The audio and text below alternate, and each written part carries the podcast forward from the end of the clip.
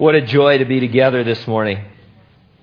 We're pursuing a series of studies in the life of David. We're calling the overall series The Total Incline of the Heart because David is described in Scripture as the man after God's own heart who will do all of his will. And so we begin to see uh, how David uh, fills out that promise. He had many highs in his life, some lows, but uh, of course we can relate to him. Our particular text this morning is in 1 Samuel chapter 18. It's verses 17 through 30, if you want to turn your, uh, in your Bibles to that text. The topic we're going to find there is this David is told he can marry Michal, the king's daughter, if he goes out and kills a number of Philistines and brings back their foreskins as proof. The title of our message Foreskins and 200 Philistines ago. Let's have a word of prayer. Father, we thank you for your word, and we come to it with a, uh, a great anticipation, a wonderful expectation of how you're going to speak directly to us through it.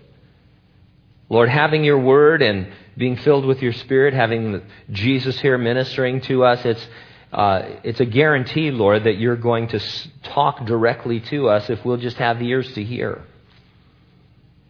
If we'll just yield our heart to listen to what the Spirit has to say to us as a church and as individuals who uh, comprise that church.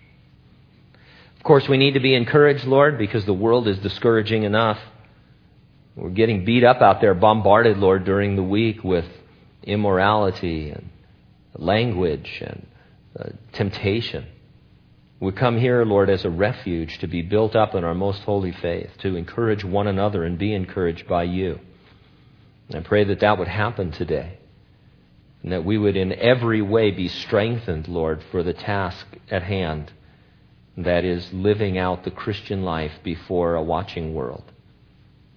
We thank you and we praise you in Jesus' name. And those who agreed said, Amen. The 2010 Major League Baseball season is not yet half over, and there have already been three no hitters. The last one being Phillies pitcher Roy Halladay's perfect game against the Florida Marlins. It's a big deal statistically because there have only been 266 no hitters since 1875, an average of less than two per season. Most of you could probably, uh, most of you probably know rather who holds the record for throwing the most no hit games. It's Nolan Ryan with seven. Only Ryan, Sandy Koufax, Cy Young, Bob Feller, and Larry Corcoran have pitched more than two. Larry Corcoran is not a household name only because he pitched in the 1800s. Such feats of pitching prowess are a big deal, and these pitchers deserve the recognition they've received. Behind every pitcher who no hits the opposition is a catcher Generally speaking, the catcher receives little or no recognition. As a former Little League backstop myself, I say just try to throw a no hitter without a catcher. It's not going to work. You'll never get out of the first inning.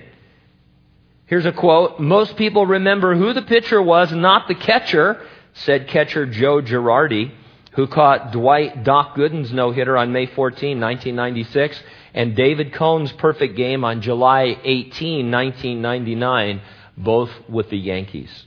There's only been a handful of catchers, by the way, who have caught multiple no hitters. Whether it's Major League Baseball or the ministry, you and, I, you and I may not always get recognition and reward. It can definitely affect you. It can mess with your mind if you let it. It can lead to discouragement, to grumbling and complaining, to bitterness, and can even uh, cause you to quit serving the Lord. The lesson I want to draw from the life of David in the end of chapter 18 is how to properly react to recognition and reward, both when it's withheld and when it's granted. I'll organize my thoughts around two points. Number one, maintain your joy serving the Lord by having no expectation of temporal recognition or reward. And number two, maintain your joy in serving the Lord by having appreciation for temporal recognition and reward. First of all, in verses 17, 18, and 19, let's look at David with no expectation of reward. Before Jesus was crucified, his closest disciples were prone to arguing about who among them would be the greatest in his kingdom. The mother of James and John even asked Jesus to grant that her two boys be, would be seated on either side of his throne in the kingdom. After the Lord was crucified, and after he rose from the dead, and after he ascended into heaven, the Holy Spirit came upon those guys. Not long into the ministry of the twelve apostles, persecution broke out against them. On one such occasion, after being arrested, then beaten, you read that quote, they departed rejoicing that they were counted worthy to suffer shame for Jesus' name. The presence of the Holy Spirit in their lives dramatically changed their expectation of what it meant to serve the Lord. They were no longer looking for, even interested in temporal recognition or reward. They were looking past those things to what awaited them in heaven. David had been anointed by the Holy Spirit. He thus had the same no expectations attitude about serving the Lord. And so we pick up our story in verse 17. Then Saul said to David, Here's my older daughter Merab. I will give her to you as a wife. Only be valiant for me and fight the Lord's battles. For Saul thought, Let my hand not be against him, but let the hand of the Philistines be against him. Now, we're obviously still in the aftermath of David's victory against the Philistine giant Goliath. King Saul had promised to give his daughter in marriage to whomever slew Goliath. David had fulfilled the condition. But now Saul upped the ante telling David that in addition to having killed Goliath, he needed to be valiant for Saul and fight the Lord's battles. Saul had reneged on the original deal. He did it because he wanted David dead and he saw an opportunity to get him killed fighting the Philistines. The question for us isn't whether or not recognition or reward has ever or will ever be withheld. The question is, how am I going to respond when it is withheld? It's a very important question because we tend to expect those things, to be motivated by those things. In the secular spheres of our lives, recognition and reward have their place, but not so much in the spiritual sphere. They are on hold until we see Jesus face to face. Verse 18. So David said to Saul, who am I and what is my life or my father's family in Israel that I should be son in law to the king? David had no expectation that Saul would follow through on his offer of recognition and reward. After he killed Goliath, he didn't march into Saul's tent uh, and begin to demand his daughter as his wife or his tax free status or his other great reward that was promised for uh, slaying the giant. It wasn't so much he knew the wickedness of Saul as it was he understood the wonderfulness of God. You see, David didn't go out against Goliath to earn anything. As we said when we read the story, David was a little incensed that any reward had been offered. The minute Goliath came out and challenged the armies of God, David thought every Israelite should have volunteered for that. It, the problem that Saul should have had was trying to figure out who among his army he should send because they all should have wanted to go for no reward whatsoever. David thought the opportunity to serve the Lord, to do what was right, was its own reward. Serving the Lord is its own reward. When you serve the Lord, He recognizes you. He will reward you. That's all you need.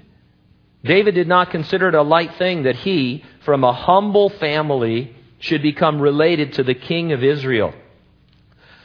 Notwithstanding that the king was a bozo, that it was Saul, he looked at the office, not the person.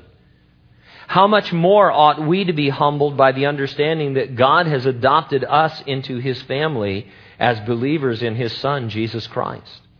Who am I really that the maker of the universe would treat me the same way he treats his own beloved Son, Jesus Christ? It's a worthy meditation to think that I am a child of God and that I am headed for such a glorious future. It ought to humble us all the time. The humility of that realization ought to be enough to cancel out any thought that we need or certainly deserve recognition or reward from anyone but God. I'm not saying that life is fair. Quite the opposite. Life is unfair. And, and there are going to be many times in your life when serving the Lord brings no earthly reward. Or worse, it, it puts you in the doghouse.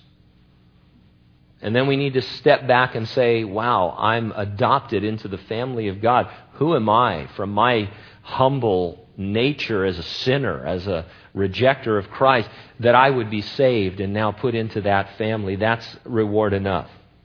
And as we'll see here, David's reward was not just withheld, it was given to someone else. Verse 19, but it happened at the time when Merab, Saul's daughter, should have been given to David, that she was given to Adriel the Meholathite as a wife. It appears from the wording that definite plans had been made to give Merab to David for his wife. Instead, she was given to Adriel. Where did that guy come from? We don't know anything about him. All of a sudden, the king's daughter is marrying Adriel. Just when you think you're okay with not receiving recognition or reward, you're doing okay, then it's given to someone else. Somebody else pops up, and whether it's your reward or whether they're just being treated in a way that it, that's getting more recognition uh, or whatever, it's troublesome. Where do those people come from? What am I going to do about it? Well, the answer is nothing if you're serving the Lord for the joy of it and have no expectation other than that. In the world, you're climbing the ladder. There are plateaus to reach. There are peaks to conquer. There are plaques to accumulate for your wall. In the Lord, you're always stooping lower and lower, humbling yourself and trusting that Jesus will in due time exalt you. Now, what's interesting about our text is that there's no suggested method or program in this account to show you how to achieve this freedom to maintain joy serving the Lord. It's a byproduct of walking in the Spirit. You are enabled to do it, you're empowered to do it when you yield to the Holy Spirit. Here's another way of putting that. You're not told how David accomplished this, but why he did. He did it because he was a spirit filled man, and that's just how the Spirit rolls, as we would say. It was natural for him. He, was, he wasn't looking for any reward when he went out against Goliath, and he wasn't looking for any reward in the aftermath. Serving the Lord was its own reward. Reward. And now in the remaining verses, David does become the king's son in law. And it tells us that it may be that you will receive recognition and reward in this life. How should you respond when you do? Because that is also a trial. And there we'll see in verses 20 through 30, you maintain your joy in serving the Lord by having appreciation for temporal recognition and reward. David is going to be offered a different daughter to wed. Would you trust Saul after what just happened? But instead of getting all worked up about it, instead of seeking counsel about it, uh, instead of starting his own army somewhere, he would express a sense of appreciation for the gesture. It would inspire him to serve with an even greater zeal. It's a really remarkable illustration of joy serving the Lord. And so, verse 20 now Michal, Saul's daughter, loved David, and they told Saul, and the thing pleased him. Saul said, I will give her to him, that she may be a snare to him, and that the hand of the Philistines may be against him. Therefore Saul said to David a second time, You shall be my son in law today. There's a whole other study here that you could call Thanks a Lot, Dad. Saul looks at his daughter, Michal, and says, I know, I'll let you be a stumbling block and a snare to David. I'm trying to kill David, and I will use you that way. That, that's great, Dad. That's the end of the father daughter picnics that they had been going on, I guess. Now, this is more of the same from Saul, but with a few additional twists. For one thing, Saul enlisted the aid of other servants in order to try, uh, trip David up. Verse 22 And Saul commanded his servants, Communicate with David secretly, and say, Look, the king has delight in you, and all his servants love you. Now, therefore, become the king's son in law. I want to assume that these servants were sincere and not in cahoots with Saul. Still, they were exerting a subtle pressure on David to accept recognition and reward as if he had earned it or deserved it. In other words, David had said, Hey, I, am not expecting anything. And Saul says, Hey, go tell him, you know, you know, he's earned it. He deserves this. He, he, he should be excited about this. Well meaning fellow servants don't always give you the best spiritual advice. They may encourage an easier path because they don't want to see you struggle or suffer. Instead of being well meaning, be word meaning. And let the Lord use you to give the kind of advice and counsel that is consistent with a life of discipleship, a life in which you take up your cross daily. This doesn't work for every bit of counsel, but one thing to think about when somebody gives you counsel, when somebody tells you something and, and, and kind of, you know, is trying to help you, Ask yourself now, is this the kind of advice that a disciple would get? Someone who is taking up their cross daily, someone who is losing their life in order to find their life. Is this the harder path of discipleship or is this the easier path?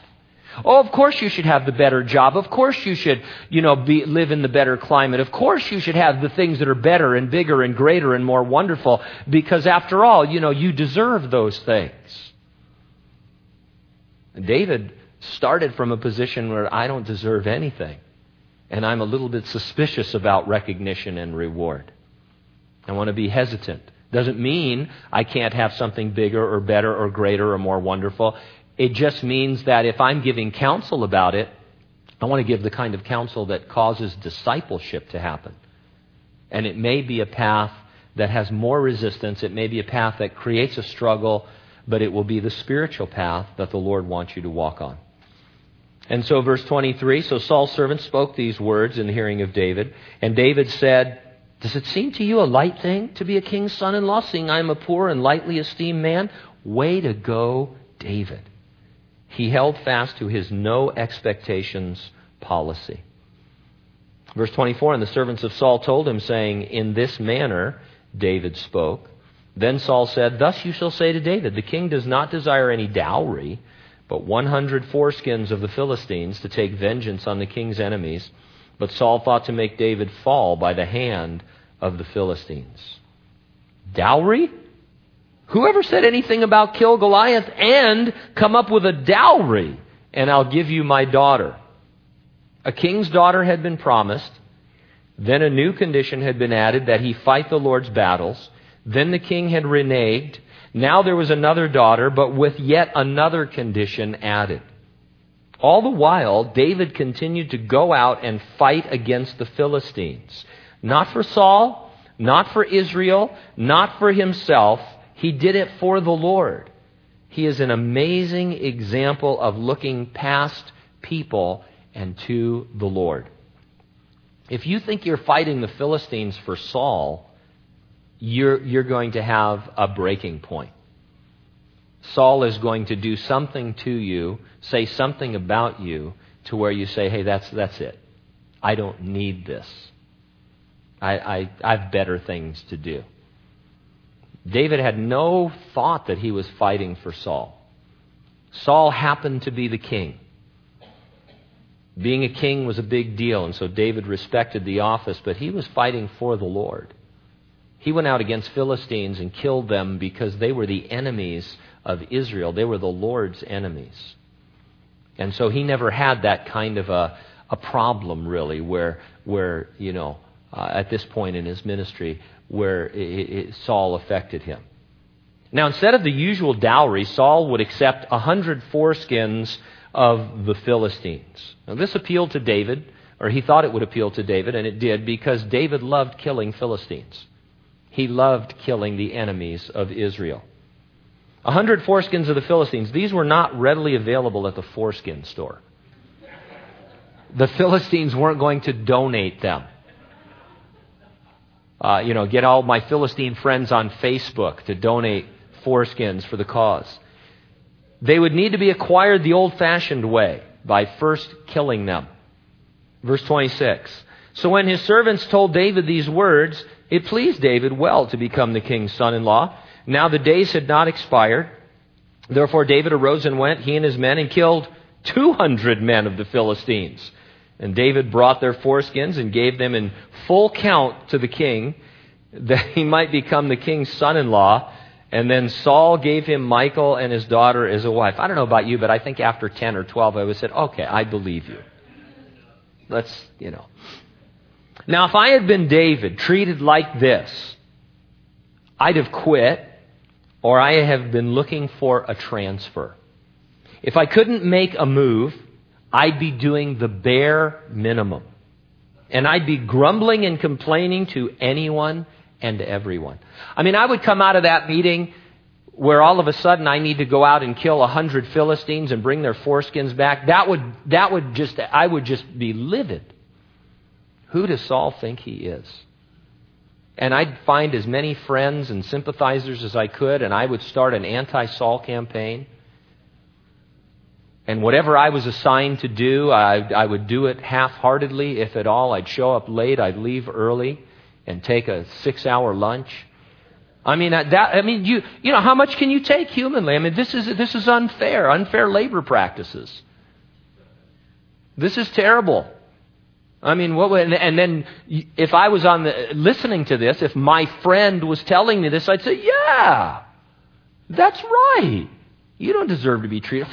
Who's Saul anyway? Come on. Let's see how many other people, when we get enough people together, we'll form our own nation.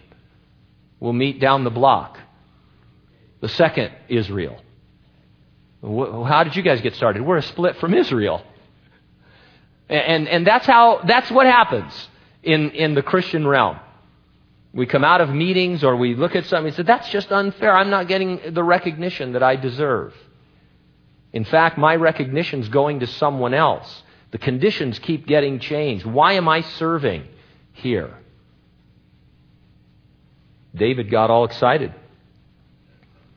Said, Man, I'm going to go kill 200 guys. David seemed instead to be genuinely appreciative of the opportunity to become a king's son in law. Again, who was Saul? He was the king, God's anointed king. Notwithstanding, he was on the downhill slide, that he was mentally off, that he had a demon troubling him, that he was trying to kill David. David somehow could put all of that in perspective and say, yeah, but he's the king, and, and to be the son in law to the king of Israel uh, is an amazing ministry. It's, an amazing opportunity for a, a little shepherd boy like me. And so if you ask me how much I appreciate this and you tell me I, you need 100 foreskins, I'm going to double that. I'm going to give you 200 he did twice as much as he had been asked to do. The scenario I described from my life grumble, complain, do less. And then there's David, the spirit filled man, who said, I'll do twice as much. You want to treat me this way? Watch what the Lord can do. You want a hundred foreskins when you never asked for any, when you previously changed the conditions? How about I do more than you've asked? And, and because why? I do it as unto the Lord. When you feel overlooked or slighted, you should respond by serving twice as much, by working twice as hard. How is this attitude even possible? Well, it's made not only possible, but normal by the Holy Spirit who indwells us. This is the normal Christian life. This is what Christians do when they're treated this way. They work harder and stronger and longer because they do it for the Lord. Verse 28. Thus Saul saw and he knew that the Lord was with David and that Michal, Saul's daughter, loved him. And Saul was still more afraid of David, so Saul became David's enemy continually. The result of receiving recognition and reward were that Saul was even more against him. Just as a footnote, don't be too excited to receive recognition and reward. It uh, sometimes has its own consequences. And so, verse 30 then the princes of the Philistines went out to war, and so it was whenever they went out that David behaved more wisely than all the servants of Saul, so that his name became highly esteemed. The wording makes it clear David went out against these marauding bands of Philistines. The law of Moses said that a newly married man should not go to war in his first year of marriage. Deuteronomy 24, verse 5. Perhaps knowing this, the Philistines went out against the Israelites, thinking their champion David would be prohibited from fighting them by the law that he lived under. But here we see that David went out. Was he therefore a lawbreaker? Well, no, he wasn't, because he's described as behaving more wisely than all the other servants of Saul. So, what's going on? Well, remember that David had been anointed and that the Holy Spirit had come upon him. And always remember in Scripture when there seems to be a dilemma, that the Lord is using things to teach us New Testament principles. That these are written for our example, that we would learn something. And here's what I think we're learning. The Holy Spirit led David not to set aside God's law, but to supersede it with what was more righteous at the time. David had a keen understanding of the true, what we would call spirit of the law, and not just the letter of the law. In this case, though I can't fully explain it, the letter of the law said, David, um, we're sorry you can't go fight any Philistines for a year. But David understood the spirit of the law, and he knew that it would honor the Lord, that the Lord was using him in a remarkable way, that the Philistines were trying to use the law against Israel. And David felt a release from the Holy Spirit. And he went out against the Philistines, and, and he's described by the Holy Spirit, who's writing the scripture, anointing these men to write it, inspiring them, as behaving wisely. Jesus was confronted with many letter of the law dilemmas. The one I think was the most prime example is the woman caught in adultery in the Gospel of John. She ought to have been stoned to death. She was caught in the very act of adultery. The law was clear. Jesus agreed. But he also pointed out that there was none in the crowd of accusers worthy to cast the first stone. Jesus applied the spirit of the law without breaking the letter of the law, bringing conviction to the accusers and forgiveness to the accused. Jesus had a remarkable way, led by the Spirit, of always applying the spirit of the law without violating the letter of the law. Without violating God's precepts or His commands, we want to be spirit of the law people. It isn't a license to sin, but rather to be gracious. Who is it we serve? We serve the living God, the risen Savior, the Lord Jesus Christ. He recognizes our service, even its motive. He will reward us when we stand before Him in that glorious day. Meantime, have no other expectation of recognition or reward from man.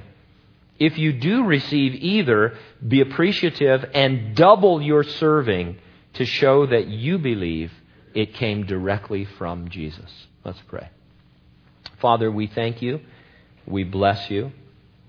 Uh, we appreciate these episodes early in the life of David when he is beginning in the Spirit because they show us what is possible for each and every one of us as we, Lord, are in the Spirit and the Spirit is in us.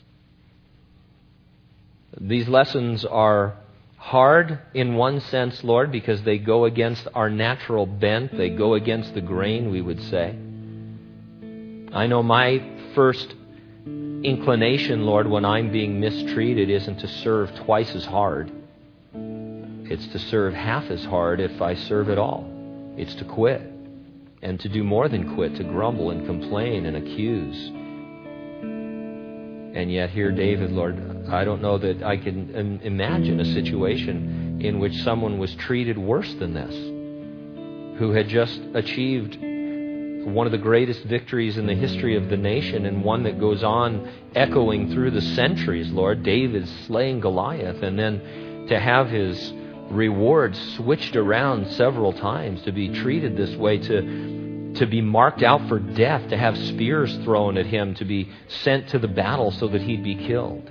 And his response, Lord, is to humble himself and appreciate what you're doing in his life because he recognizes that it's you doing it. Oh, Lord, there's a big part of us that wants to be like that.